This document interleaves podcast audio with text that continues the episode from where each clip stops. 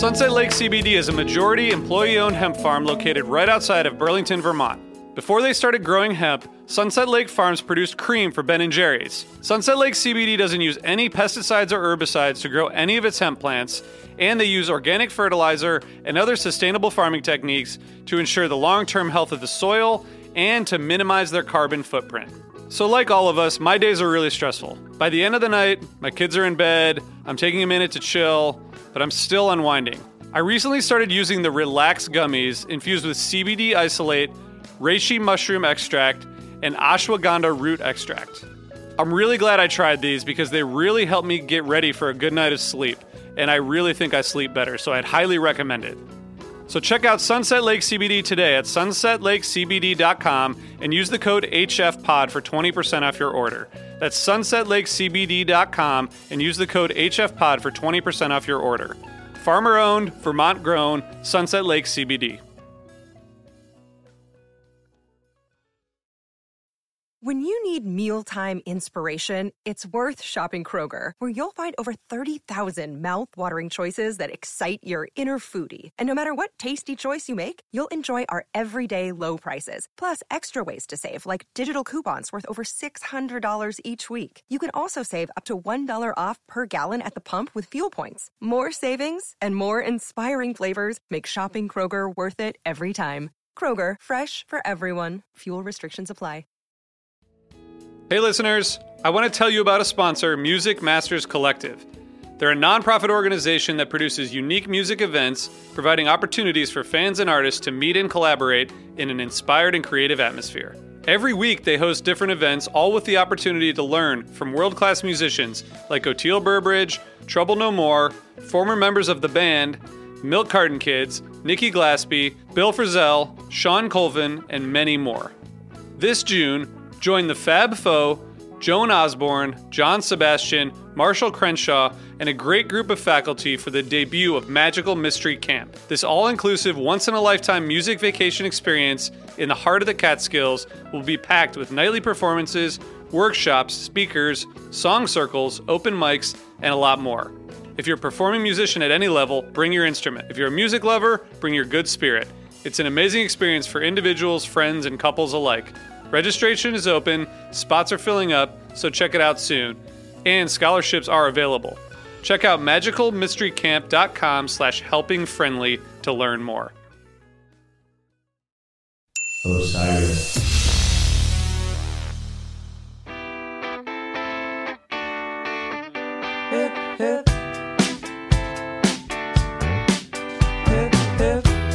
Hey, everybody. This is the Helping Friendly Podcast. This is episode 133. This is RJ. I'm here with Jonathan and Matt. Hey, guys. What's up? I have risen. We are here. We are here on Easter Sunday recording. It's been a celebratory day for everybody. Um, Th- not- I thought really. it was April Fool's Day. Oh, yeah. Yeah, April Matt- Fool. April so Fool. I'm still dead. Matt's still dead. um, we are here to talk about the island tour. Um, also, Brad's here. Oh, April Fool's. Nah, uh, I got you. I got you. You totally were like, "What?" that was mean. uh, it was Sorry, that was bad. That was a bad joke. It was mostly mean to our listeners. Um, Yeah.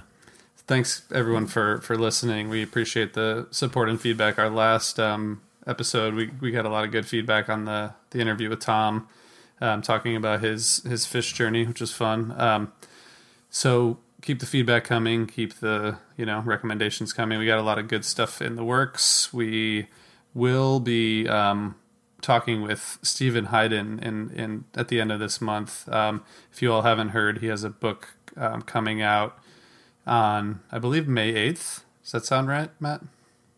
Yeah.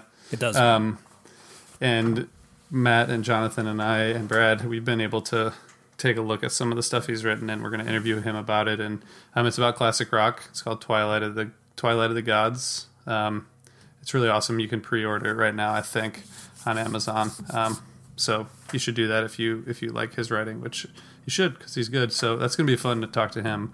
And we have some other stuff in the works as well. But just wanted to um, start off by you know thanking everyone for listening. Um, so real quick, I think people have heard this before, but uh, this podcast, as as with many others, is part of the Osiris Podcast Network. we're a community of music and culture podcasts, and um, we're growing every day. We we added, I think, our twenty fourth podcast last Tuesday or Wednesday, um, which is pretty cool. It's the first first female um, driven Phish discussion, which is cool. And Matt Matt has long been saying that that's that's a part of the discussion that's missing, which I agree with. Yeah, we talked about that last summer at the uh, during the Baker's Dozen. Um, my wife, who is a huge, she, she's gotten to be a pretty big fan because of me, um, and goes to a lot of shows, but was never kind of in the scene and, and in the online community, so to speak. Got involved with pretty involved with the uh, the Phish Chicks group on Facebook and just could not stop talking about um, how many uh, you know folks were involved in that and, and how engaged they all were and everything like that. And you know, I, w- I was kind of thinking, you know, a lot of those ladies probably just don't like listen to a bunch of dorky dudes talk about Phish the way that we like to. Um, they should be having their own conversation. So it's really, I was really excited to hear that that was coming together. Um, I heard the first episode and it was great, and all the the ladies that I've uh, spoken to in the past week or so have agreed, and they're all really into it. So congrats to uh, to those ladies for getting going. Yeah, I, I really liked that episode as well. It was very funny, and I haven't heard the word "spange" said out loud in a long time, and uh, and they got there before I did, so that was awesome. So, Jonathan, are there any other um, Osiris podcasts you've been listening to? Any Grateful Dead ones or, or anything else? well, um, I listened to this one Grateful Dead podcast. Um, no, I make this one Grateful Dead podcast. it's called the Broke Down Podcast, and it's good that you brought this up because not only were you on the last two episodes where we talked about Grateful Dead and played Bob Weir songs and stuff, and and I don't think I lost any listeners. um, so we also you were able to uh, kind of put together an opportunity for us, you and I, to interview the Golden Gate Wingmen, which was uh, Jon Kadlecik and Reed Mathis and Jeff Chimenti and Jay Lane before the show in DC on the what was that the 21st and so you and I interviewed them and that is on the newest episode of the Broke Down Pod which will have come out on the 3rd Yeah, So- by the by the time people hear this, people should check that out that was really fun because Jonathan and I were some of the only people in DC that day because of the the crazy snowstorm. So we were just hanging out and got to talk to those guys, and it was a it was a trip. This guy, it was interesting. It was an interesting conversation. Yeah, it was very cool. But I would say that uh, we were not the only people in DC. I mean, lots of people came out just for the show. True. Uh, they the people at the venue were like telling us beforehand that often when there's bad weather on the day of a show, they get calls about, well, but I have these tickets, but I can't make it. And instead, they were all calls of, is the show going to happen? You guys are going to have the show, right? And uh, the room was pretty full. There's Yeah. a lot of people there, and it was- Matt was there. Yeah, it was a fun show. It was a lot. Of, it was a good time. Matt, Matt, are there any podcasts you've discovered through the network recently that you've been listening to, or stuff that you've been been turned on to?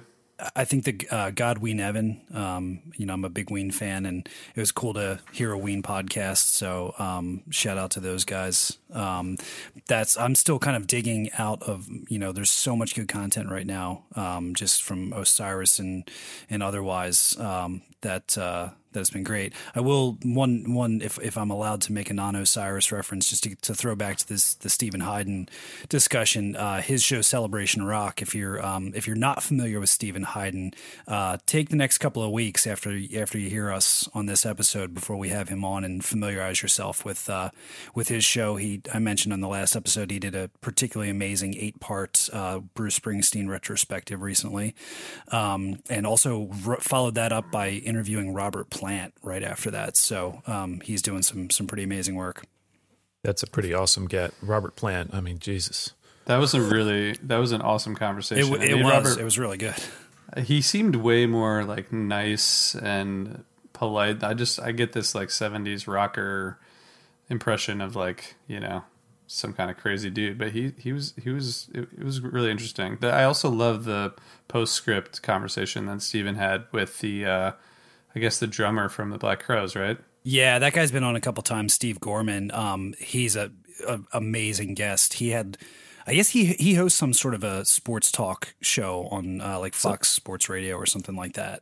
That's right. I, I heard him not too long ago on a Guns N' Roses podcast. Yeah, yeah, and he's like he's one of those guys who's not afraid to spill the beans. Like you say, Robert Plant, and I mean he got into telling a story about how the Black Crowes were out with him, getting like absolutely obliterated one night in Chicago, and just tons and tons of great great stories. He doesn't hold back. So um, yeah, check go back through the Celebration Rock archives and, and check out some of that stuff. Yeah, I agree. Really, yeah, that was fun. Um, and he's doing awesome stuff. So we're looking forward to talking to him. Um, yeah, and like Matt said, there's so much going on. We have we have you know a couple dozen podcasts now, so people should check out OsirisPod.com for more for more um, stuff. I mean, we have beyond music, right? Parenting and craft beer and history and all kinds of all, all kinds of really good discussions. I listened to a good one the other day. It was uh, Welcome to the Party Pal, which is about television and film. And their first episode was all about the most recent season of Black Mirror, which I love that show. And they really covered it. So it was pretty cool. And a great title, best title of any Definitely. of any Osiris podcast. I'm going to have to try to get myself on their uh, Die Hard episode. So we're also proud to be partnering with cashortrade.org. Um, we all use it to find tickets, to sell tickets, um, whatever we can do to to not get screwed over on tickets. You know, um, Cash or Trade is disrupting the secondary ticket market. They are helping real fans avoid scalping and to get tickets for face value. Um, so all of us are helping to change change the way tickets are sold and, and bought and everything. And right now, man, so many of them go so fast to so many scalpers. It's really ridiculous and terrible. So um, we feel like Cash or Trade is more important than ever and, and wanted to partner with them. So if you go to cashortrade.org slash Osiris, you can get 25% off a year of gold membership. Um, as a gold member, you'll be able to get push and text notifications um, every time a ticket's posted that you're looking for. You can also reply immediately and, and, and get the feature to um, bump your post to the top of the list. So um, advantages to help you help you get tickets um, when you need them. So go to cashortrade.org slash Osiris and add the coupon code Osiris when you check out to get 25% off your gold membership. So um, thanks everyone uh, at Cash or Trade for what you're doing. We're happy to be a part of it. People who are going to be at the Sweetwater 420 Fest in Atlanta coming up in about three weeks. It's um, on April 20th, um, that weekend. Uh, we're going to be there. I'll be there with Seth and, and Rob from Inside Out. We're going to have a, a tent with Relix and Sweetwater and, and Inside Out with Turner and Seth. And we're going to be doing artist interviews and podcast sort of previews of the day at each day of the festival. We're going to have raffles and contests, and some artists are going to show up and hang out. And um, it's going to be really fun. So if people are planning on going there, make sure you check out, um, you know, follow Osiris Pod on Twitter or check out what Turner and Seth have going um, and Relix as well. So we'll all be there. So hope to meet some of you there. Um, what else is going on with Phish? Trey is now doing the the trio tour. Yeah, that's going to be exciting. I really wish that he was uh, coming through DC with that. I mean, we got a little spoiled the fact that we got to see an acoustic show, but man, I, I have a feeling about these shows. I know some people like to poo poo Tab. I, I like them in general, but um, I think this is going to really, really open things up and uh, be be pretty awesome. So consider yourself lucky if you're catching one of their shows this month. Yeah, the trio shows are going to be they're going to be sick. But also, um, shout out, much love to Ray, who is uh, recovering from surgery Yeah. and uh, hopefully on the mend. Absolutely. Um, and uh, besides the the Trey trio, um, we have summer tour starting in several months. I don't know. It Summer feels- tour. You mean there's, there's shows. I guess May, June. What? Can we It's go? Three, three months. Um, curveball is it's so far away, but I'm already kind of thinking about it. I guess it's four months from now. But I'm already packed. Jonathan's already back. Jonathan's already there. He's got his. I totally. I've got a. I've got a duffel packed with a lot of my stuff. I got a little pile of stuff in the garage ready to throw in the car, and let's got do your it. you got your tarp ready. You ready? Yep. Cool. Um, so guys, Phish um, island tour. By the time this this episode comes out, it'll be what the the twentieth anniversary of the third show. I guess the fourth. But um, what where where how did you even start with this? We we kind of went back and forth, uh, Matt, because we were like everyone's talking about it. Everyone's going to be listening to it, but it's like it's something that you can't really pass up. Um, it's a pretty pretty monumental run. I don't know how does it. How how would you guys enter the conversation at this point about Island Tour twenty years later? Yeah, you know, I mean, I, I did. Um, it's interesting because I, I, I simultaneously was kind of like, oh, so we're going to be like everybody else and just talk about the island tour during the island tour anniversary week. But um, it is it is big, um, and I, and that's not to say that I don't like it. I mean, I, uh, you know. My sort of executive summary on this is: I, I think there's an argument to be made that this these are potentially the best Phish run uh, ever. Um, I mean, it's the band at the absolute top of their game. Um, and uh, there's just you know so much to dig into with every show. So I mean, it really uh, we it deserves the the coverage and the attention that it, it's going to get right now. It's more like Island Boar, right? Come on, come on. I'm just here for the puns Knew that was and, coming. A, and a and a tease CJ. So that's for you, buddy. Yeah, we got a shout out to CJ because he's he's known like uh, throughout the internet as the the Island Tour's biggest fan, which is pretty cool if you're like known as the biggest fan of of anything, let alone what Matt said. Like, great run. You know, there's that um, awesome poster uh, that was done for the Island Tour, which RJ you have a Yeah. reprint of in your in your home. Uh, Yep. Ooh, and- you called out your reprint. Damn. well, I mean, I don't know, you man. I don't know. I don't think I got it that day. It's it's it's it's pretty awesome. Um, but that like for years was you know I think it's kind of like the imagery of the of the run. Uh, You know I think that they I don't know that they used it on the ticket stock or anything, but it's sort of the obviously the sort of visual um, identity of of the tour. Um, but thanks to uh, CJ, uh, every time I think of the Island Tour, I think of Patrick Stewart now. So thank you for that. it's fair. Um, so one thing we should say is, I guess this will come out on Wednesday. On Tuesday, Beyond the Pond is going to be talking about um, the the four three April third Piper, um, and talking about music musical sort of lineages from that. So you all should check that out if you haven't already. By the time you're listening to this, but to me, like the the going back to these shows is interesting because I never thought about it until now that they stopped playing at the end of 97 and you know new year's right? And so this is barely three months later that they're back together to play these four shows. I think the sound is pretty different but is that am i like jaded in the sound or am i, am I influenced by the sound being different because i was there? Or do you guys think that it's like a big departure from fall and the end of 97 I think there's an energy that wasn't lacking in 97 don't you know i'm not i'm not trying to imply anything like that but i think there's just a different kind of fresher energy in these shows than you got in the fall 97 shows and i don't know if it's just you know the driven by whatever bug pushed him out of the house to book this kind of last minute tour if it was the studio work or whatever they might have been doing beforehand but um, you know, everybody was pumped for these shows. I was not. I, w- I was sadly not able to go, but I was excited for them just at home because, you know, a short notice tour uh, because they really wanted to get out and they crush it, crush it. Well, Jonathan, you weren't able to go, but now 20 years later, you have a 20 year old. So that's kind of cool. I have a 21 year old. Okay, well, close enough. Yeah, yeah, it counts. Matt.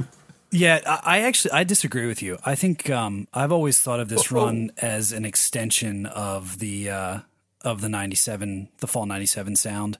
The way that I was trying to think of a way to describe it earlier. We I think we talked in another episode of uh, having this sort of descriptor of the um, the New Year's runs often being kind of like the summation of everything that they did in a year, and they tend to sort of like not just not just kind of redo it, but almost like present like a you know like a final exam or like a thesis or something like this is what we've worked on all year, and we're just gonna kind of just nail it, particularly for some of the really really great New Year's runs, and if you go along with that, and I think that's definitely true of the of '97. I think the the MSG run at, for New Year's '97 was a really good case of that. Um, this is almost like an encore presentation of that. Um, I will say, I think that where you hear a different sound is almost like the the different styles that they were playing and the different things that they were doing like the the funk jams, the sort of noisier My Bloody Valentine, um, you know, influence jams, um, some of the other things, they're presented in different proportions on the island tour. So like the funk thing, the funk thing isn't as pervasive but it still is kind of like the underlying current of there. And, and, Trey even calls it out in Cavern. He says, you know, since funk has kind of been the you know the theme here, um, so you hear it, you know, we'll, uh, at various times, but it's not like every single jam they just get into the funk thing and then maybe go somewhere else. So. Um, I, I think it's very similar, and I actually think that where the change happens is between here in April and then in July uh, when they're in Europe. Um, I think things things start to really really change at that point. Um, you know, this is definitely transitional. They were they were starting to write you know new material and, and practice it and whatnot.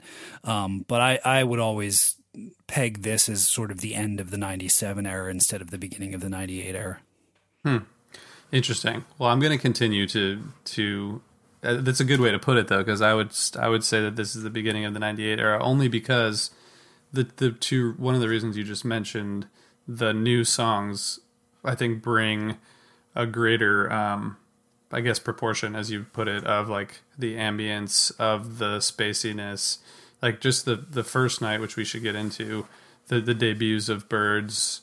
Um, and Frankie says, you know, two songs that immediately kind of got out there. But the I guess the ambience to me is what is what's different and the be, the beginning of that sort of millennial sound that we start to hear through be much more prominent through through 99 and and 2000 but um, let's get into the to the show cuz cuz people have heard enough about what what Matt and I disagree about also Matt is probably right but I'm to keep on I'm to just stay on my uh, to stay on this horse. Can, so, can we stick wait, to your uh, guns, RJ? Can, can, we call it millennium sound instead of millennial sound? Because otherwise, it sounds like this it's this sort of like disengaged digital era, and people are going to argue about whether or not it's really a millennial or not.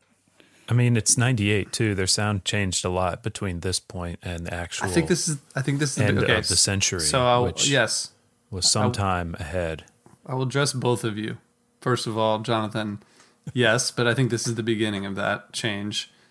Matt, I think we could, but but millennial being like the next, you know, the next thousand years. Anyway, it doesn't don't, matter. Don't pander to the young people. Come on. Millennium sound.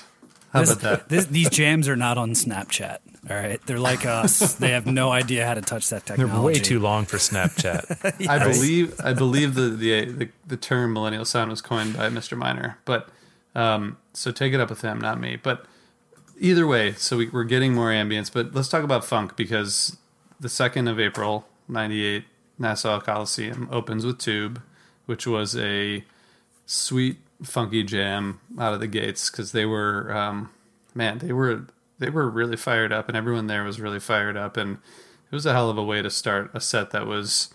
I think a pretty good set that first set of four two. Um, I know Jonathan has thoughts about the stash. Um, the well, Jonathan, do you have anything to say about that first about that first set, or anything that stuck out to you? The stash is a particular favorite of mine, so thank you for uh, uh, inviting me to speak about it really quickly. Um, I love the staccato jam that they get into like right away, and um, I used it. I used a good chunk of that jam in the uh, in a stash mix I made years ago because it's just so out there and psychedelic, terrific. It's one of my favorites. This isn't this isn't the podcast just to like plug your side projects, Jonathan. The, I'm not making any money on this stuff. Come on. also, Jonathan texted me earlier and said, "Remind me to talk about stash," and I was like, "Fuck you, dude. Why don't you remember?" But then I actually just reminded him to talk about the stash. Um, Thank you, RJ. I knew you would be there for me. Matt, Matt, what about the first the first set, or even going into the second set of the second for you? Well, you know, uh, so I'll briefly touch on the first set. This is definitely the exact opposite of what you'd see in the first set of a first show of a tour or run. Um, none of the sort of hallmarks or tunes that, that they would usually play. Although I guess Stash is usually one of those. Um, Stash has a tendency to be kind of the first jammy song of a of a tour or run. Um, and they do get chalk dust in there. Chalk dust, yeah, yeah, they they, they do that as well. Um, but it's a solid, solid first set, especially the you know starting out with Tube.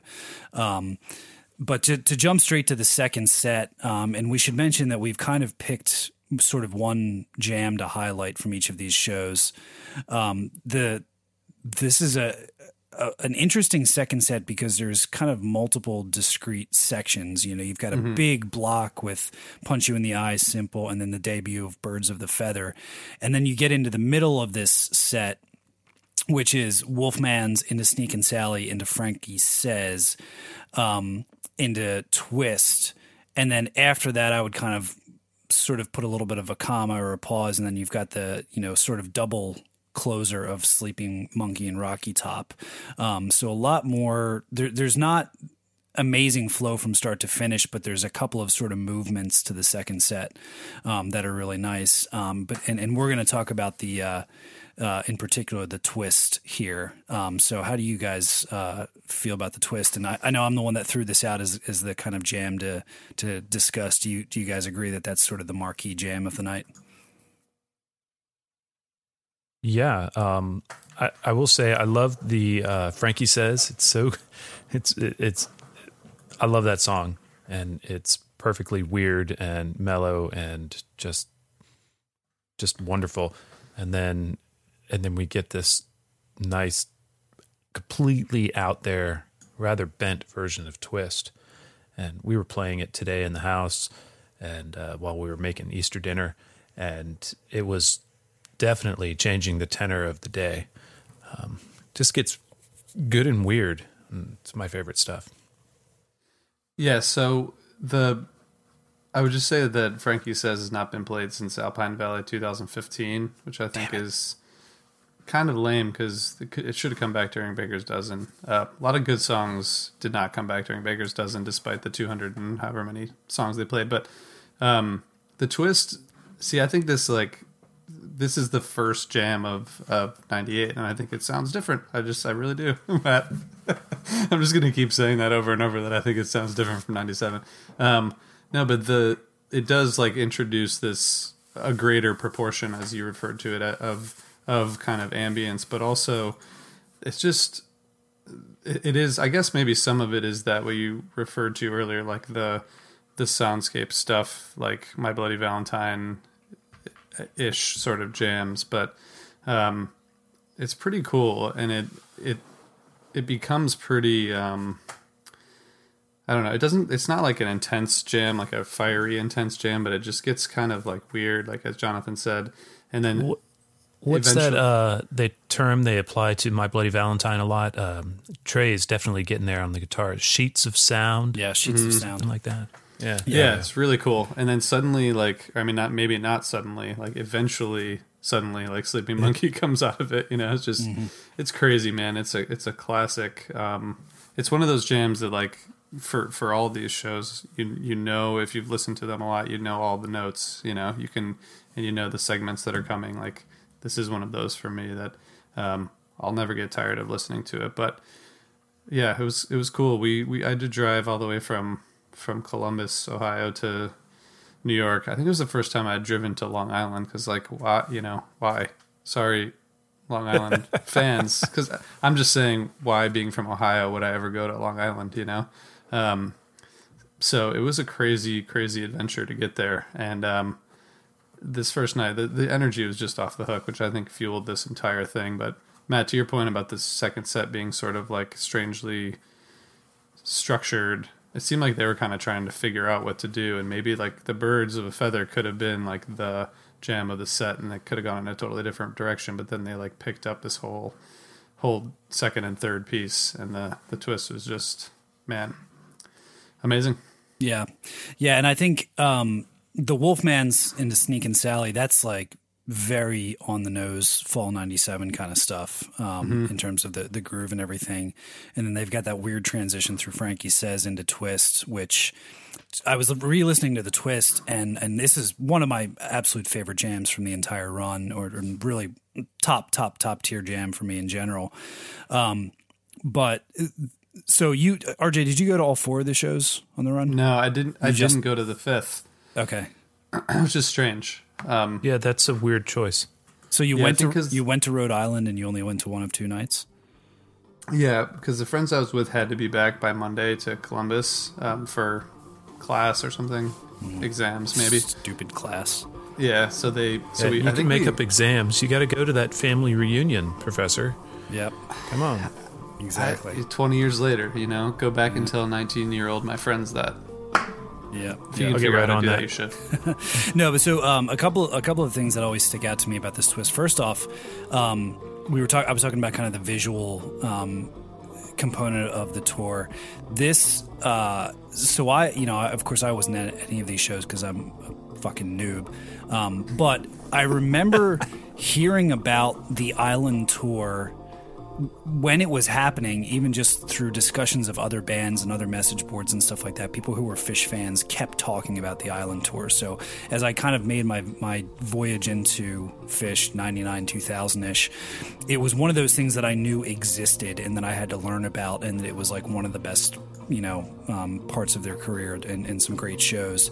Um, but the other thing that this run has always benefited from if you really want to dive into them is that there's great videos of all of the shows that most people listening to this have probably all seen but they've circulated for a really long time even before youtube. I remember downloading complete videos of these shows um, uh, from god Furthurnet or something or one of those er, you know earlier P- p2p um, uh, networks. Um, and wanting to, to know because I had heard about you know Kuroda and his amazing work and fifth member of the band and everything like that, and seeing this stuff and in particular this twist, that this is one of those jams where you could argue that the lights might even be leading the band. Um, the stuff that he does on this twist is just amazing. Um, and and something that I go back to watch all the time. So I have a very very clear image in my mind of uh, visually what was going on. You know, even though I wasn't at the show. Um, but the other cool thing to me uh, is if you pay if you listen very closely, Mike at one point starts leading the jam and he's playing a lick that sounds very very similar to the theme from Star Trek, and um, if a kind of a cool little Easter egg, Easter being today, haha, Easter egg, um, is that if you think back to the beginning of Bittersweet Motel, uh, there's that Yep. scene at the very, very beginning of the uh, film where they're working out Birds of a Feather and they're trying to come up with the bridge in the middle, and Page jokingly starts playing the theme from Star Trek on his organ as they're trying to figure out and that actually kind of morphed into the way that they get out of the bridge and into the jam and birds. So i have to and and so that must have been right before this and i've got to think that somehow or another with that escalated and turned into mike actually turning this and turning into a key component of the groove of that jam. So um, it's always been interesting to me just a little bit of, of sausage making there and, and seeing how these things come together sometimes Let's do the ending. Let's just go back to that for like eight times and then. Oh, how about, how about if we did this? How about if we were like, and just. I hear it kind of like just like a, like a. What, if, what, what you just said was really cool though. What if it went. What if it was like. And you just keep your right hand going like you just were, but nothing else. And you go. Oh, the Star Trek chord.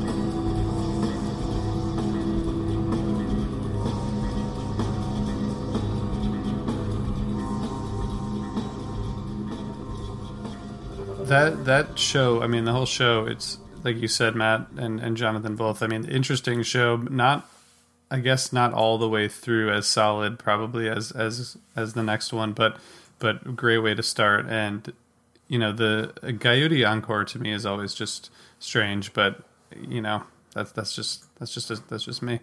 Um, so I'll take it. they come back the next night, um, Friday night, Friday night in Uniondale, New York. You know, where else would you rather be?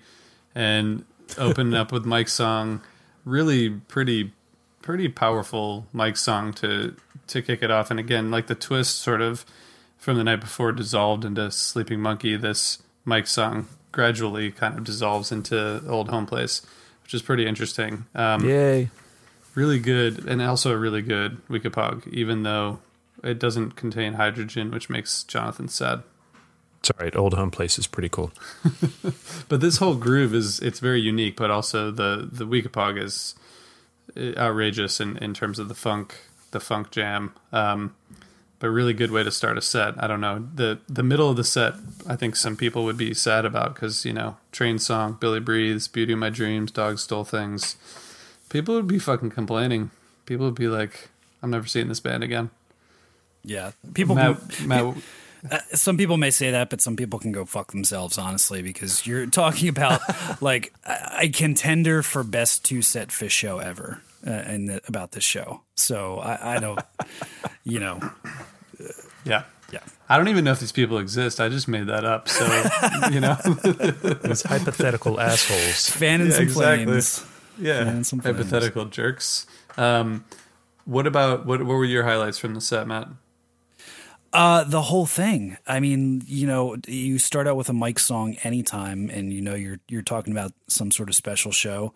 You've got a Reba in that. Um, you know, even the songs that, like you just mentioned, like okay, you say there's going to be like a little bit of a um, drop in the intensity in the middle of the set, and oh, okay, by the way, the songs that they're going to play are Train Song, Billy Breathes, Beauty of My Dreams, Dog Stole Things. Like that's awesome. You know what I mean? I mean, it's not.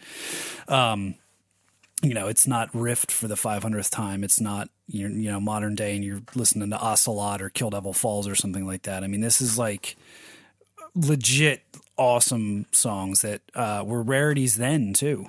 You know, I mean, it's Train Song and Billy Breathes have never been very frequently played. So I don't know how you can complain about any of that. Yeah, the reboot was really good. I thought too, and the uh, My Soul closer is is you know. I'm not going to nitpick at this point. It was a great way to, to end a set. I remember that we were like, I was in some weird, weird hotel, you know, because I was 19 and we were there were like five, five of us, 19 year olds. We didn't know what the fuck we were doing. We had no idea how to do anything. I'm surprised we were even able to get tickets to these shows. Honestly, like we must have, you know, gone to a Ticketmaster outlet in Columbus or something. But anyway, just sitting there and like realizing that we were part of this like pretty cool, unique thing. And I think the the crowd you can hear almost throughout the entire four nights, right? People are just really psyched to just suddenly be at a Phish show again after uh, after the end of of the '97 tour. So I think that just plays out on stage too. Yeah, and and, uh, the other thing to mention is, of course, in, in the Weekapaug, um, there's a Mozambique jam. Um, I don't know about you guys. I love some Mozambique uh, when I go to a Trey show. Um, so that's it's kind of cool to hear that, and then how that. I guess he that must have been composed already because he did play that with the eight foot fluorescent tubes uh, Right. show later that month, right? I Yeah, think that was like that. I think I think he played about with those guys. Um, that was one of the original Tab songs. So, um, yeah, it's kind of kind of cool to hear that in the middle of and where Trey's Trey's mind was. Very obviously a a time of very fertile uh, creative inspiration for uh, for these guys. Yeah, and like Weekapaug, you know, it's it's not that um, common, at least in those days, to get like a real jammed out Weekapaug, right? Um, I mean, given that this was like what 15 minutes or more, but you just you don't see that very very often. Um, so really cool, really unique version.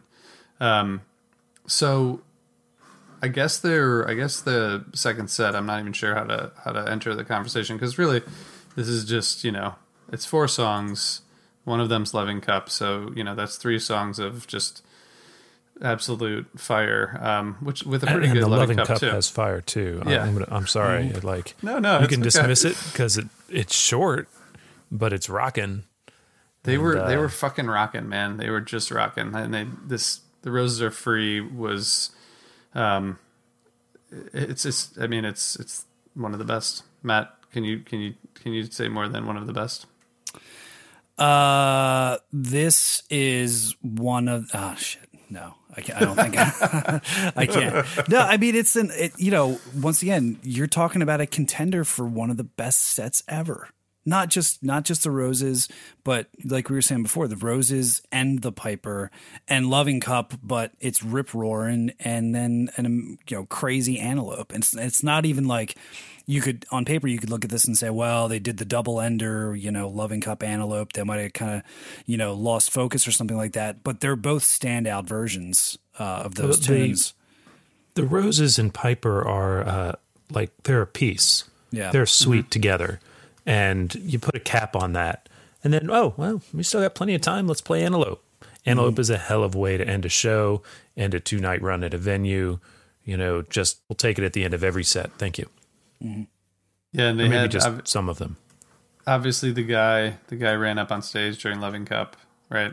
And that that theme of uh Carini's gonna get you com- keeps coming up throughout the throughout the antelope. Um which is which is pretty cool, but also just like man, wild times, wild times in Nassau Coliseum, you know.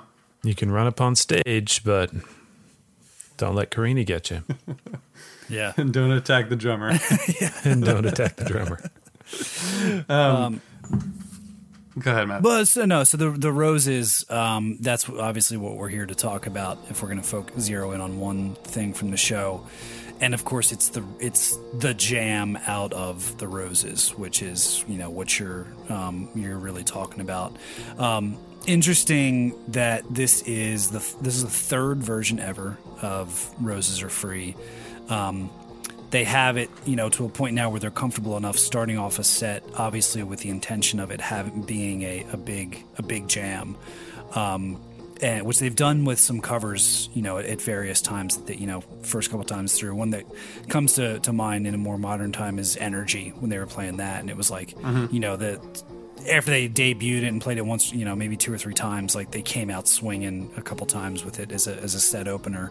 Uh, they did that. They've done it with Golden Age a couple times too, but this is, it's like this jam has everything that's like a hallmark of an amazing Phish jam, right? And, you, and these are all t- themes that we've talked about before on here. A, I mean, they just they break loose from the song immediately at the end of it. Um, they they don't. There's no like, okay, we're gonna kind of vamp on this on the the end of the song, and Trey's gonna solo, and after about four or five minutes, then we'll try and take it in a different direction. It's instantly into in, in, into to type two territory. You have vocal um, sort of stylings from Fishman and then other members of the band that, once again, a lot of times in a, a great jam, you see that 18, 19 minutes into a jam, immediately they're doing things with their voices and their, and their, um, uh, you know, contributing be just beyond their instruments. It's got the sheets of sound thing. It's got a start stop jam, uh, the the funk thing. It's got a place where you think that the jam is just going to peter out, and then they somehow turn that into another like ten minutes of jamming, um, it, and then it it just grace graciously sort of gives way to the piper at the end um, in just the most perfect way. I mean, so this is, uh, I mean, it's if you. I know a lot of people ask the question about like you know what would you play for somebody to, to introduce them to Phish or whatever, and I, my answer is always Yem, um, just from a song standpoint. But in terms of jams, this is one of those jams where you can say the same thing. It's like if you want everything that Phish does to be encapsulated in one 25 minute segment, there you go.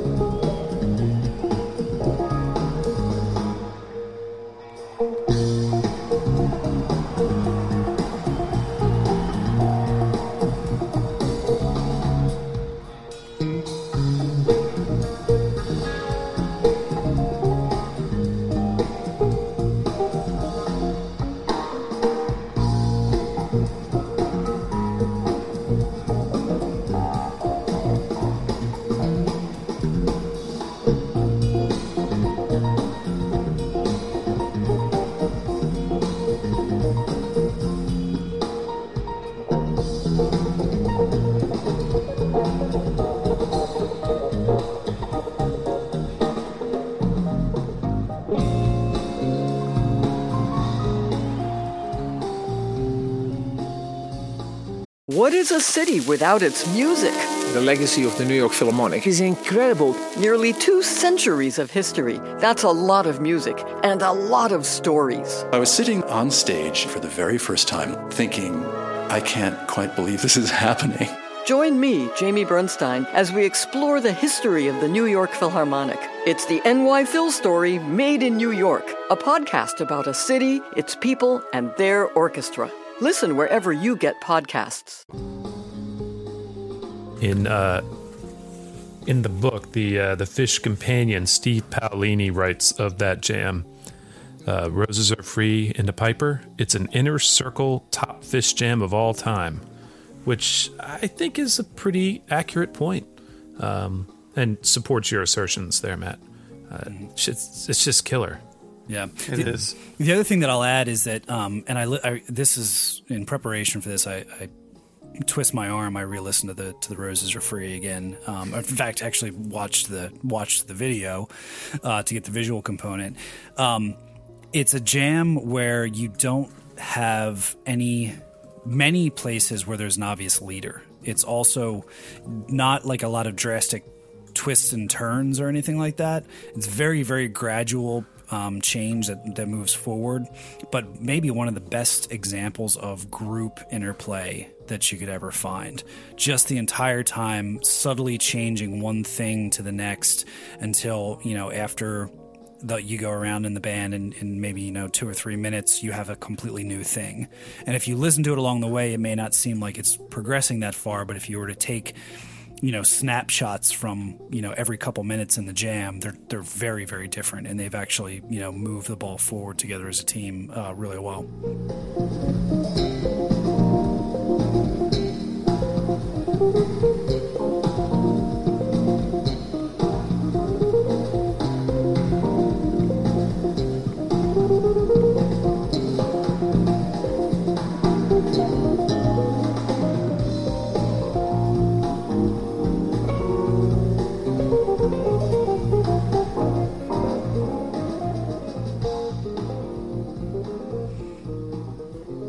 Yeah, the um, Matt. One thing I was just thinking about. I don't have a lot to add on the the jam because we've we've said enough, maybe. But um, in terms of the time the timeline, maybe the late fall '97 was the beginning of a different different sound. So maybe we can eventually we can talk more about this later and write a long blog post about it. But maybe maybe we can come to a compromise and say that like even the holiday run because if you think about kind of some of the dark jamming and and ambience that comes at, in parts of this are similar to like the 12 28 97 and and some of the 30th that you really didn't hear in earlier parts of 97 so it's i don't i just kind of thought of that as we were as we were talking about this but you hear a lot more sim- similarities later on in the in December um, of '97, which you would hear some of these pieces then, but some of it you just it just sounds totally new to me, um, which is why it's so cool to go back to because it's it is like the it sets up the rest of the year really interestingly. And we should say that after this they after this run these five shows or four shows they go a few months and then show up in uh in I guess in Copenhagen right? Um and play those play those few shows the June 30th and then July 1st July 2nd which are like some of the best Europe Phish shows ever. So they when they leave here they continue on to to continue kicking ass. But um Matt can we can we agree that maybe the sound was slightly different at the end of 97 or are you sticking to your guns? Yeah, I, I think that uh, I hear what you're saying. Um, that there was definitely some progress as the tour went on. Um, I guess what I'm thinking is everybody says Fall '97 and immediately jumps to the funk. Um, but Mhm, if mhm. you were to completely out of context play somebody a good chunk of the Auburn Hills Tweezer, right? That doesn't sound like you know. Eventually, you get the Izabella section in the in the funk that Mhm. happens after that, but the Tweezer itself is kind of of this this ilk, the, sh- the sheets of sound, um, the Mhm. very deliberate moving forward of, as a band and as as a unit instead of um, you know a distinct funk sound or a distinct kind of machine gun Trey sound or anything like that. That's fair. It was- All right, it we'll was keep, there. We'll keep pondering. Um, so, besides the three song encore, anything else you guys want to say about about the third before we move on to before we take a road trip up to Providence? That's a tweezerless reprise that, you know, deserves more than just a. Besides all that, I mean, it's it's pretty it's a pretty sweet ass encore. It was. Okay, It was. There, I've We- said it. We were rocking. It's it's pretty awesome. I mean, the, the, the, you know, once again, you've got the one of the most well-known jams, uh, and, and you know, in the second set with the roses, and then like maybe like the most memeable moment ever in Phish history with that Tweeprise. Once again, getting back to the great video, but Trey's like rooster walk. I mean, how confident as a rock star do you have to be to just be, you know, walking around like that on stage is at the end of a show? It's it's amazing. They knew it. They knew how on they were that night. Yeah, they, they Yeah, did. they did. They're like nothing else to do now but play Tweezer Reprise, which sets us up well to talk about the next show. Um, I don't really remember driving up to Providence or or very much specifics, many specifics about this trip in general, but I do know that um, that next we went to Providence. Um, I think it's worth noting that um, that was the the night two nights before the second and third. That was the first. Um, those were the first Phish Nassau shows. Really? So that's cool. I think so. Yeah, they didn't play. I mean, they didn't play there before that at all. And then I was I was thinking about the Providence Civic Center, obviously, because I was thinking about the Providence Bowie. So that's what you've never thought about that I've never thought about it. But yeah, so so they they play their first shows at Nassau, and then they go to to Providence, where they've only played two shows before '94 and, and '95. But um, you know, different vibe, different different crowd, but still like part of this same run. Did, does this show? Do these two shows feel different from the first two to you guys, or do you feel like they could have all been played in the same venue and it wouldn't wouldn't you wouldn't have noticed? They sound like a uh, the third and fourth shows of a four night run. Yeah, Mhm. definitely. Yeah, I think the like obviously the venue's totally different, but but I think the the crowd I think was pretty much like on tour, you know, which is pretty cool. It's not like a lot of people came down from wherever just to go to two shows. Like if you're gonna do it, you're gonna do the whole run. At least most of the people that that we knew and Well- talked to. So The th- the thing about it is is that it was you know a Thursday, Friday, Saturday, Sunday. So if you're going to go to Friday, and of course you're going to go to Friday, you might as well go to Thursday, and then you're going to go to Saturday. You might as well you got to go to Sunday unless you're Unless you're RJ RJ. and his weird friends. You know, so oh, it, it was. by a the way, that You make the includes weekend of it. Brad. So don't let Brad off the hook because he was with me. Um, Oh, well, Brad's not here to was berate. Brad pro Sunday night or anti Sunday night? That's That's, a great question. I mean, it's a really good question. I It think all we hinges felt on that. I think at age 19, honestly, we felt like we were getting away with murder. You know, I mean, we didn't murder anyone, but I mean, just That was just a quick backpedal. Let's explore this some more. the murder that happened that night in Providence has nothing to do with us. But um, I think we were like, we were in our first year of college. You know, we probably all were like a little scared that like if you miss classes, you're gonna like get in trouble. I think one one of my one of my friends must have had an exam or something, and I think he was the one driving. I do know that five of us drove back, starting this night on the fourth after the encore. Started our drive back to Columbus. Five of us in a Honda Prelude. How many of you arrived back in Columbus? Everyone, as far as I know. Okay. Um, and what time did you get back? um, you know, mid morning the next day. It was it was straight through, and I think my friend Brian, who who drove us, we didn't have a way to get back to Columbus otherwise because we drove out with another friend who was not going back to Columbus. So I think that's probably the how it happened. And Brian had to leave Saturday night to get back for a Monday morning thing. Oh, Brian. Did that did that degree even do you any good? I really hope it did. I think it did. He's he's he's a listener. Um, we love So him. I'm I'm asking him directly, and uh, I hope it has done him much good. That be- Brian, yeah, call, call us. that better have been a really, really early whatever he had to do because I'm looking at Google Maps. You've got an 11 hour and nine minute drive. I mean, you could have gone to Sunday night. There was five of you in the car. You could have split up and just kept fucking driving.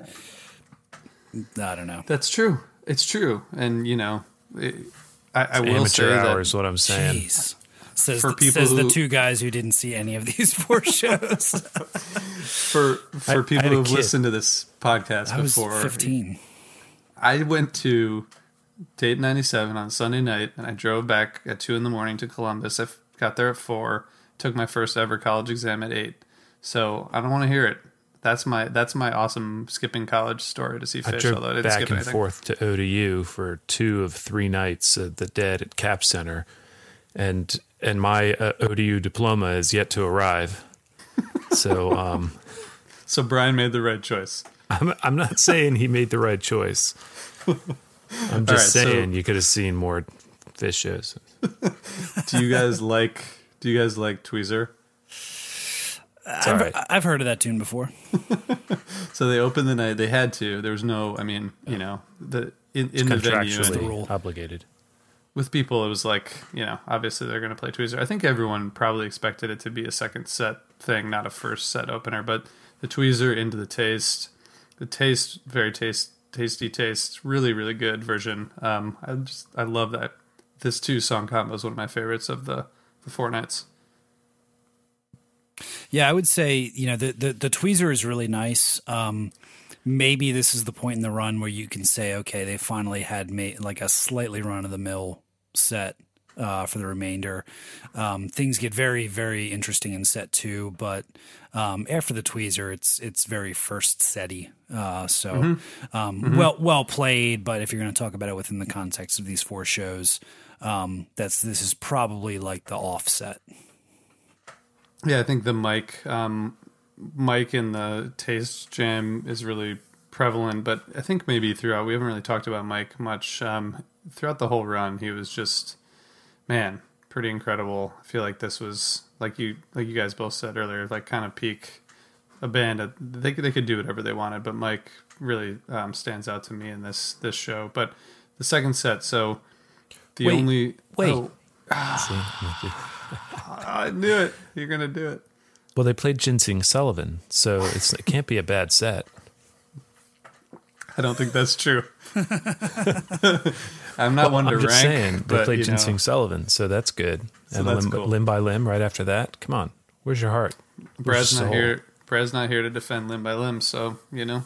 That's why what he I'm. I'm standing up. I'm covering his territory and mine. Yeah, you guys Um, are both bluegrass. Now too, you so know it might good. be the uh, might be the the lowest of the first sets on this run, but you know that's that's it's quite a bar. It's Oh a yeah, very high bar. Oh yeah, yeah. You're. I mean, yeah. You're talking about. It wasn't a great. You're talking about dumbest kid at Harvard here. So Uh, which, which, um, I didn't know we were talking politics. it wasn't a great. It wasn't a great first set, but the No, tweezer no, and the no, taste is wrong. awesome. So wrong. No wonder you went It is. home. You decided you didn't like Phish anymore. You've been lying to us the whole time. You didn't even stay for the second yeah, set. you. Sk- I was You just going like, to say you skipped the second forget set, it, guys. didn't you? Didn't you? Let's go home. but- They played. They played. Funky They bitch. and Tweezer. Character zero. I'm out. They played Tweezer. What else do I have to see? Um, so the um, the second set opens with Birds of a Feather the second time in two days, which I don't have the computing power to figure out something like that, but it it must be fairly rare for a song to be played within within two shows, right? Pretty short cap. Yeah, and and, Like- the, and the only repeat on this run. Mm-hmm. So yeah, the only repeat too. Yeah, Um, and this one was it. It really um, grew from the from the first version.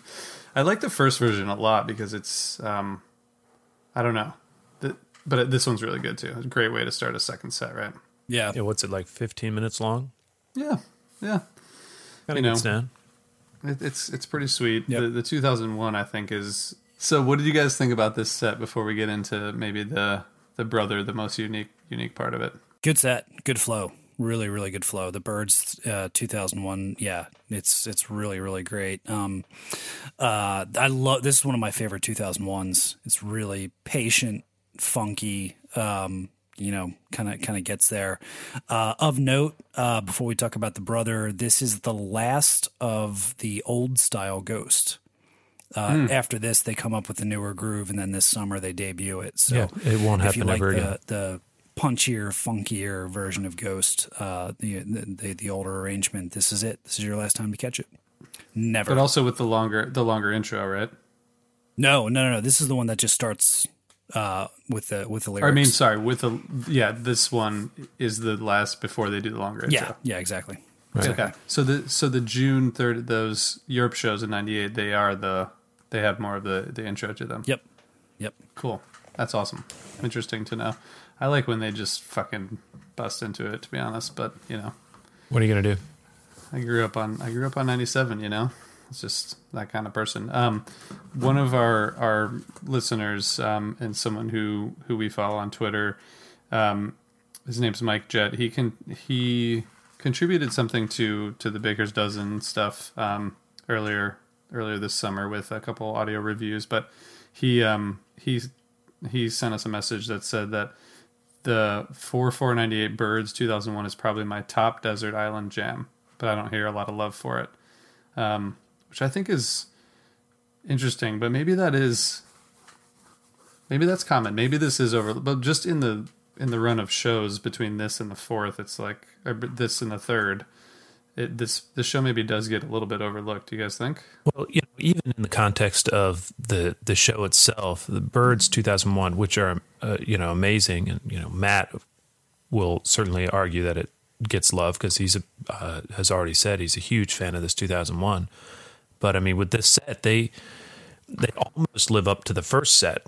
So um, that that didn't work, that didn't really come off right. But um, you know, after coming off that first set, you know, they they come out and they just kind of blow everything up, and uh, I think that. It, it could be easy to overlook the Birds 2001 when you have that big brother right after, and the, the ghost and the lizards. is just, I mean, this stuff is there's some good meat on them bones.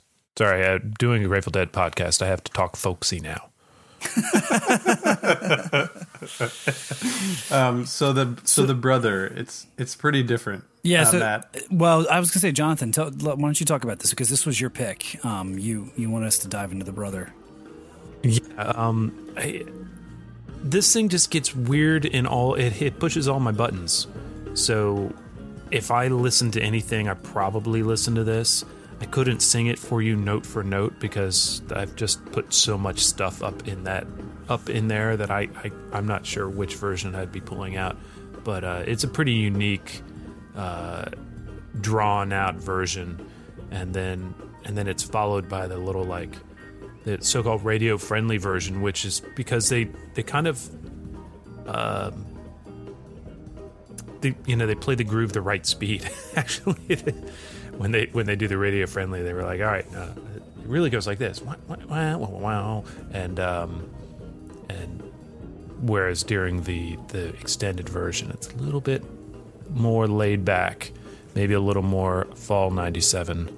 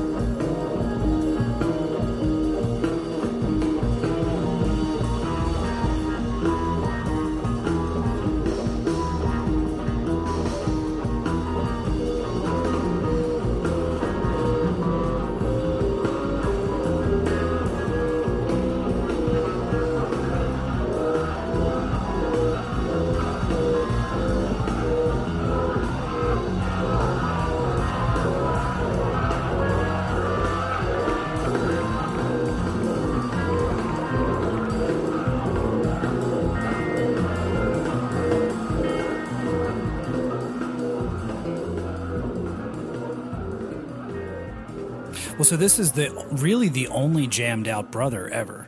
Yeah. Uh, it's it's twice as long as pretty as any other version that's ever existed, um, and that's not even counting the little reprise at the end. Um, and the funny thing is, when you listen to it, it's almost like like why this groove is just like ripe for them to jam on, particularly in this period of time. So it's kind of surprising that they hadn't done it before and that they didn't do it again, um, because that's really they really just kind of hang on the groove. And like you said, Jonathan, it's a, it's a little bit slower, so maybe that's what makes it more conducive. Whereas like particularly in, in the older days before this one, you know, ninety two ninety three versions of Brother were just like, you know, played at like 160 BPM and like super super, Super fast, ripping. but super fast, yeah, Yeah. Uh, and, and more of like a guitar aerobatics kind of display. Um, but yeah, like I would love to see them do something like this again. It's it's it's pretty awesome. Yeah, the I think we should talk about Brother for a sec because they the version of on December 30th of 2017 while not jammed out was very interesting. Um and the last version before that was Bader Field 2012. So I've seen the last two versions of Brother, which is why I think it makes sense to talk about. Right, no, but the the Just wave that The- card around. the the Father's Day one was I think the Bader Field, right? That was one of many, one of several Father's Day One of- one versions, of right? Yeah, they did it Yeah, yeah, yeah. several They Father's did, Days yeah, in but a that row. was that was the that was the last Father's Day one. Um, but yeah, I've also I also was at the last two. Yeah. What about you, versions. Jonathan? Uh, I saw it at one of the Portsmouth shows most recently, I think. But I Yeah, haven't right. seen it since 2011, 2011. Likely yeah. story. Yeah, Oh, that's where this is where Matt does his set list stuff. I get. What's it? What's Turns out there's this the day? there's this remarkable online resource called Phish.net. Um, that Let me uh, tell you, Matt. Back in back in my day when we had set list competitions, we didn't have Phish.net. We actually did. We actually did. um, anyway, the the twelve thirty seventeen version was so good. Um, just because that set was insane, but that's not what we're talking about. We're talking about this one. Um, the banter here before it goes into Ghost reminds me of the twelve twenty eight ninety seven banter, which I don't know if you were at that show, Jonathan, in Landover, but the Yeah. the Ghost of the Machine and you know all that um, with feedback. It just remind it's like spooky and weird, but also kind of awesome. Um, and in both in both cases they go into ghosts, so maybe that's why. But the um, we started a new tradition today at my at my house because it was the first time we ever did Easter uh, an Easter meal um, without either my my family or Rachel's family. So it was just our family and kids, and we were listening to this set. So now every Easter we get to listen to four four ninety eight set two during Easter uh, Easter lunch or dinner, which I think is great. But Nice. once it comes into the lizards, it's just such a beautiful like. Um, like break in the weirdness, you know, and it's a really good and, and fun fun version. Um, and then things get get really weird again with Bowie.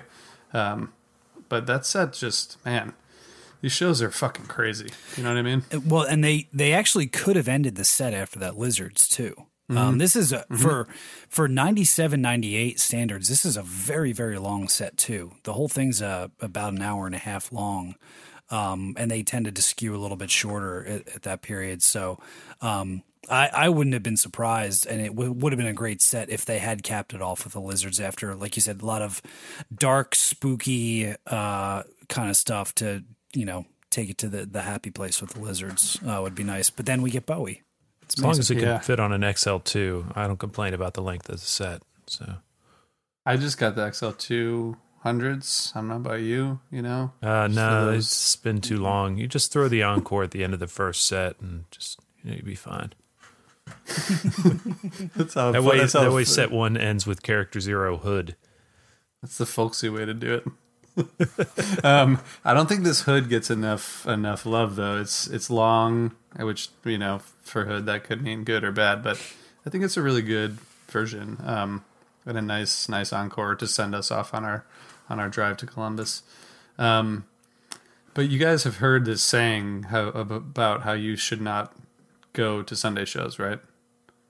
Is that why you didn't go? Because Yeah, 'cause people brother, were- I got some news for you. People have been telling me. people have been telling me. People were trying to make Whatever you you feel do, good. Yeah, don't go to a Sunday show. It's bullshit. It's just money grab, etc. Um, so to me, guys, you guys can tell me I'm wrong because I, I will be wrong. But this is like this is the most overlooked show of the four for me because I wasn't there and because I didn't fully get to internalize it like the others. But there, there are pieces of this that I think are better than than any of the other three shows. But how do you guys feel like this show overall stacks up to the other the other three as the last last show they're on? I'll say it's a really good show. I say it stands well with the others and it's got it's different. You know, one of the nice things about them doing virtually no repeats on this run is that by the fourth night they're getting into some some kind of interesting territory and some of the more some of the more obvious jam tunes aren't really in play anymore.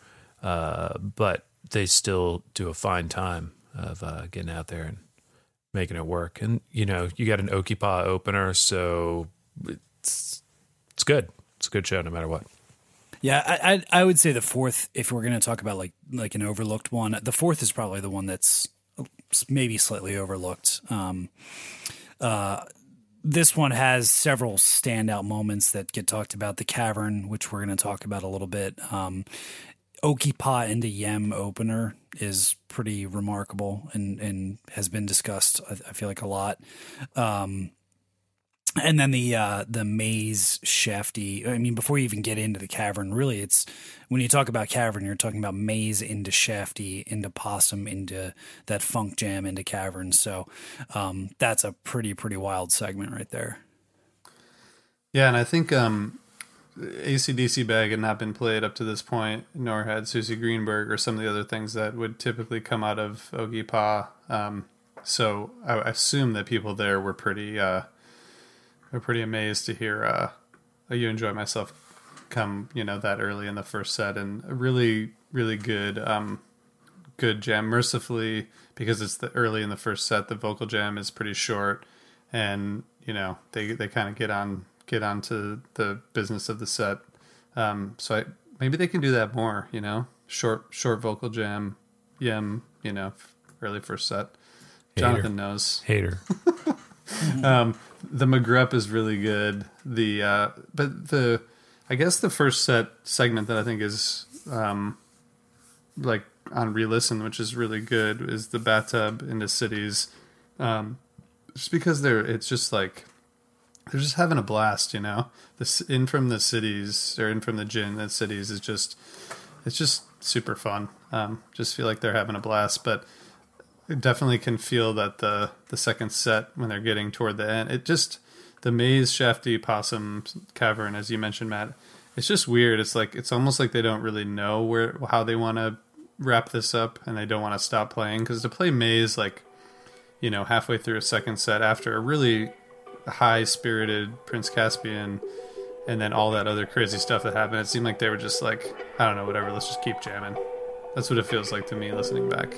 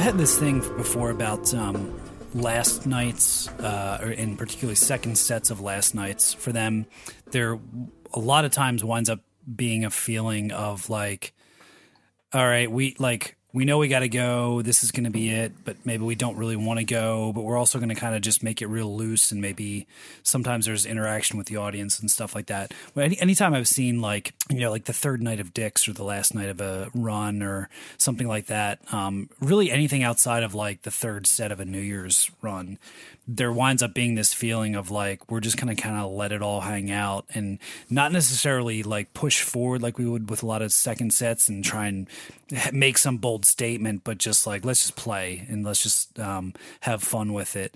Um, and and I think that's where they get to this. And I think maybe you know if I if I say that uh, something in particular gave me the impression that this is the end of the the 97 era it's this segment and the acknowledgment Mm-hmm. that Trey actually like this is um, this is probably the only time the band ever said anything from the stage, at least about the funk, right? And acknowledging like, yeah, we've been doing this funk thing for a while, and we're just gonna have people dance and all that kind of stuff, and it's sort of just, you know, it has this feeling of like almost like you're at, you're at a club and a DJ is spinning and there's not going to be any particular end. Like the end is going to be just at a certain point when they have to stop playing, but there's not going to be a grand finale or a big finish or anything. It's just it's just gonna keep it's gonna keep going and people are gonna leave when they want to leave when they can't stand anymore when it gets too late when they got to get back to their babysitter or something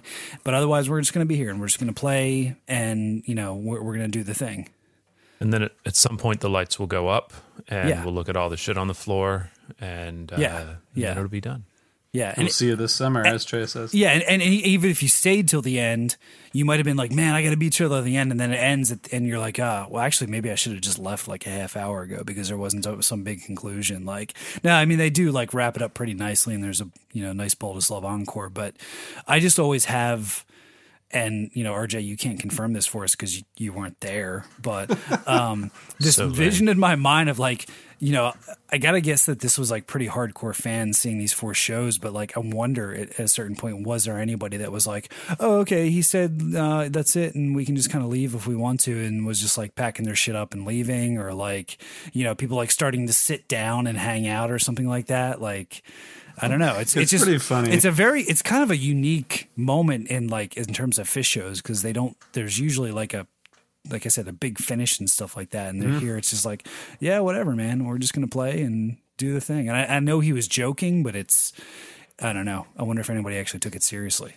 I, there's there had to have been one guy who's like, "Oh, Trey said we should go now. Um, we Yeah. should, should we go?" And then all his friends are like, "No, Dave, we're staying." Someone who like who's Shut up and dance. He's peaking really hard on mushrooms. He's like, "Sweet, finally I can get out of here." Uh, Um, it I was getting hot. It, maybe we could. It's the most. I mean, it's the most iconic moment of the island tour, right? Like this. I was listening to it today and said to my wife, which I probably said to her a hundred times, like, I wonder if people like actually were like sarcastically, obviously, like, yeah, so cool, yeah. Oh, Trey said we should take off if we want to take off. Yeah, we- we're gonna we're gonna go because because otherwise we were just here because we were being polite.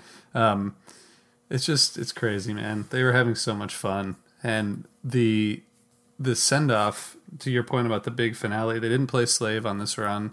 That would have been a like logical end to a second set for a run like this, but they didn't.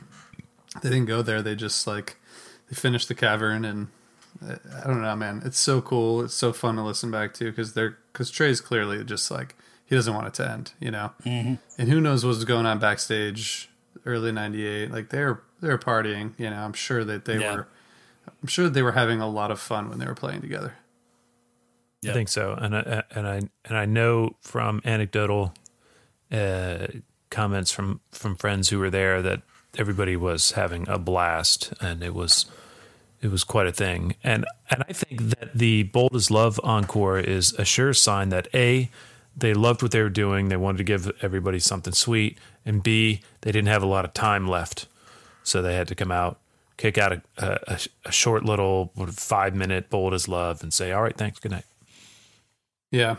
One thing that I, I should have said um, earlier, which I didn't because you talked about what was happening backstage, which I didn't actually see real backstage. But Brad and I each threw in, I think, twenty five bucks to to enter a raffle to win a two backstage passes and a um, sign signed book through Mockingbird um, at the the four two show, and we we we got to go backstage, and we went back there, and we were in this like bar area, sort of. It wasn't like backstage green room sort of thing. It was Like just like the clinic. Yeah, Yeah. yeah, I mean, yeah, there were a lot of people back there. Mike was the only member of the band back there, and we were among like 10, 10 you know, young dudes he was talking to because like that sounds pretty sweet for him, you know, talking to a bunch of like 20 year old dudes. But he was talking about, we were talking about the lights, we were talking about like all kinds of weird stuff because it was Mike.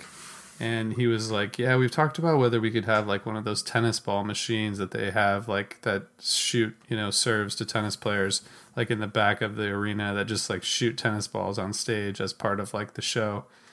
And we were just like, that was like just the perfect um, introduction to to Mike Gordon in person. So I just wanted to throw that in there. Um, so guys, does this does this four night run does it stand the test of time? Matt, did we did you did you learn anything on this on this latest adventure? I know you were slightly skeptical of the twentieth twentieth anniversary, but how do you feel about going back to these shows? Oh no, I mean, you know, once again, I I, I said it at the top. Like, I, I think this is. You could make a case for this being the peak of Phish's career. Um, you know, Big Cypress is the other one that that uh, comes into to discussion, uh, and some some uh, in New Year's '95. I think it's like those three. Depending on what camp you're in, you're probably going to pick one of those three things as being. Um, and and even I would say take take Big Cypress out of the running because that's such a you know anomaly. No. Um, well, I mean, it's it's you know you know In terms of a it's run. so In terms of obvious. peaks. It's, it's so obvious. It's so obviously the thing. But like in terms of the regular touring life, I mean, this is it's it's up there, man. This is it's great, and and and everybody knows it. Everybody, we could probably not put any clips into this episode and everybody could hear it in their mind and they could see the videos in their in their in their mind and um, it's just one of those things that you like I had happened to me when I was getting into the band, you know, just a year, year and a half after this, um, that people are just going to tell you Island Tour, Island Tour, Island Tour. Go listen to it, study it because it's it's it's important and it was amazing. By and by run here we mean like in a row. Not what, what what is the definition? Not consecutive in the Billy Joel sense. Um, Mhm. Consecutive in the uh, you know it was four nights in a row that they played. Like we said Mhm. earlier, this could you could consider this entire thing as a as a unit. Okay. Okay. I have some other entrants, but we'll do that another time. Jonathan, what are your I completely derailed my train of thought on this whole like what is a run and the big Cypress thing. I had something to say in summation. Um, I think that um, I mean these shows hold up. They're so good. They're really in a in a space that if not unique, it's really pivotal and blends what was yet to come and what was just not very far behind them. They really I mean, Phish was throughout this this whole decade. They were constantly a moving target and a shifting organism. So uh, this is just a nice spot to find them. And I think in in five years for the 25th anniversary, we'll probably have to do like an eight episode retrospective focusing on each set. And se- yeah. um, Yeah. and we'll get CJ on and uh, and we'll make him talk about RJ's least favorite set. Um, and then and I'll be able to grill uh, CJ on the Ginseng Sullivan. Well, I just I do want to say about CJ that he was on HF Pod Plus last spring. Talked about Island Tour. So if you guys want to hear CJ talking about Island Tour, go to patreon.com slash HF Pod. That'll be my plug. The the my one takeaway, which I hadn't really thought about before this time going back, is how amazing it must have been for them as a band at the time, right? Like they they finished New Year's '97 and they're like, I'm sure it was Trey who's bored and like, let's go play some shows, and like suddenly they can just book four shows, you know, four consecutive nights over a long weekend at Nassau Coliseum and Providence Civic Center. I mean, it's not like booking four shows in a row on a whim at MSG or, or another like you know huge venue but these are like this is serious shit they're just like sudden i mean it happened in a what two month period probably Mm.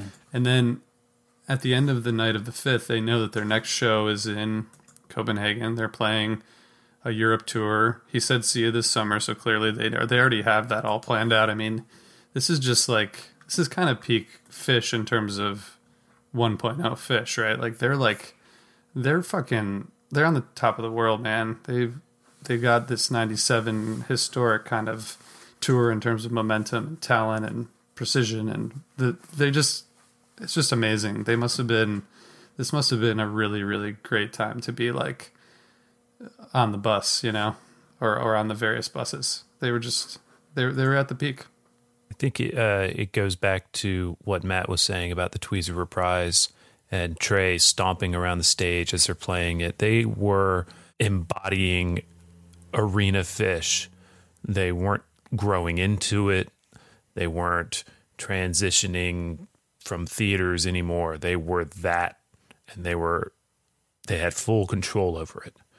Um, the five of them, including Chris and his lighting rig at the time, you know, they they had it all dialed up, and they were all communicating well musically on stage, and it's just it's outstanding. Just good fucking band. Yeah, and here's the other thing about that, and and, I I had this thought the other night, um, listening to the Roses. Um, if you're going to say anything sounds different about this run, I think it's the fact that you know you what you do, what you do, um, uh, as opposed to so many other tours where when they hit their stride, it's because they're deep into a tour and they've been playing together for weeks. Um, and they're on the big stage and they're kind of living that and they, they, they kind of get used to everything. This run of four shows has that same vibe because they've been playing together so much leading in, leading up to it, right? Writing new material, recording, uh, new, I don't know if they were starting to record or not or yet, not. Um, but getting into um, you know spending so much time together and saying like we've got we're pen up we need to get this out there but the way that they were playing together was the four of them in a tiny room no pa system listening to each other um, kind of harkening back to you know the okipa ceremonies of the early days of playing in a darkened room just the four of them together exploring and this is like we've talked about in the past. I, I forget which episode it was where, where somebody made a comment about like anytime that they get together in a tight formation, it sounds different. De- Was that you, Jonathan? Um, Yeah, about, that's something I have said. About you know like the like the um uh the Halloween set in Vegas, the the the haunted house set, or like the the hourglass thing, or like the tower jam, or something like that. They The, and the Japan shows, I think, is what I was the- specifically talking about then, but also Yeah. those as well. so like getting them in that formation for God knows how long they were working through this stuff on their own in Vermont, taking that to the stage, but it feels at times like they didn't feel like, oh, now we have to play like arena Phish. Like they translated that directly to the stage. And I think that was what I thought about during the Roses Jam is there's no feeling of like we need to knock this out of the park because there's 20,000 people here and we want to, you know, rock their world. It's just like we're going to listen, we're going to play very very intently um, to create something and we're going to we're, we're going to feel the closeness of each other. Oh, it happened just so happens that there's a lot of people watching us right now, but ignore that. Um, and there's that feeling on stage, I think, during the entire run. And so if you're going to say that, you know, it sounds different than, than other shows, maybe that's it. Maybe that's because they're not playing to the back of the room. They're just playing on that stage. Yeah, that's a really good point. And so, can I ask you one last question? And this is more for my curiosity than anything. But why do you think that so few '98 shows have been released? Because because we go into summer '98 and fall '98. There's so much that I think is like a little bit overlooked, mostly because they've been um, there just haven't been a lot of like releases. There's the there's a couple that that have come out, but what's the what's the strategy there? Like, is it just that they're like just waiting for the right time to release all these amazing shows? I think that's probably it. I mean, there's what like eleven on the uh, Live Phish app, uh, eleven shows. Um, still waiting for the Lemon Wheel. Mm-hmm. Please. Mhm. Um, pretty Now's the time where we go through and we ask for all the all the downloads, all the all the releases we want.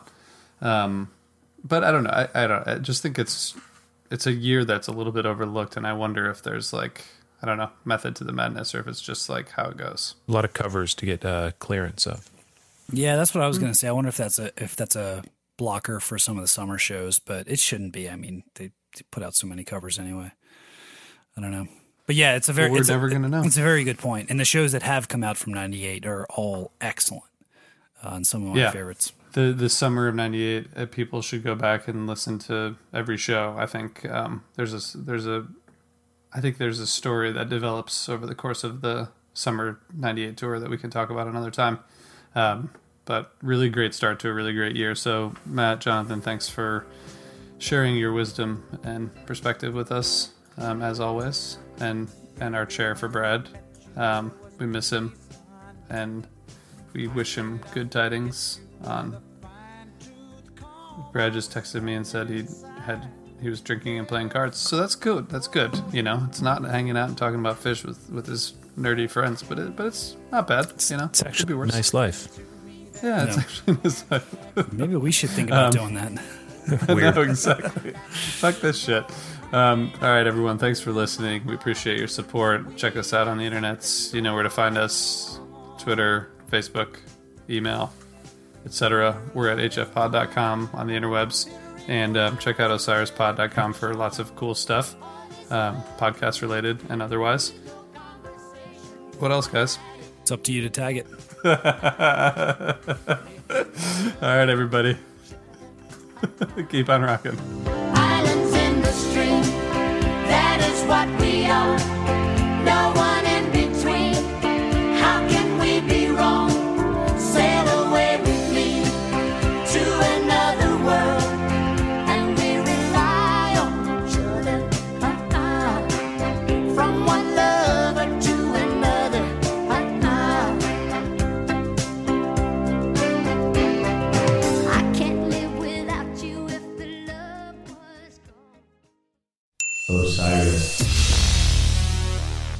This podcast is in the loop, the Legion of Osiris podcasts.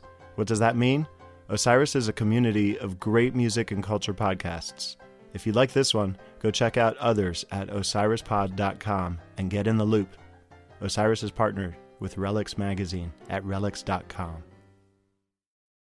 Without the ones like you, who work tirelessly to keep things running, everything would suddenly stop. Hospitals, factories, schools, and power plants, they all depend on you. No matter the weather, emergency, or time of day, you're the ones who get it done. At Grainger, we're here for you with professional grade industrial supplies. Count on real time product availability and fast delivery. Call click grainger.com or just stop by. Grainger for the ones who get it done. Hello out there! Yes, hello out there, everyone. I'm Hal Schwartz. And I'm Flynn McLean.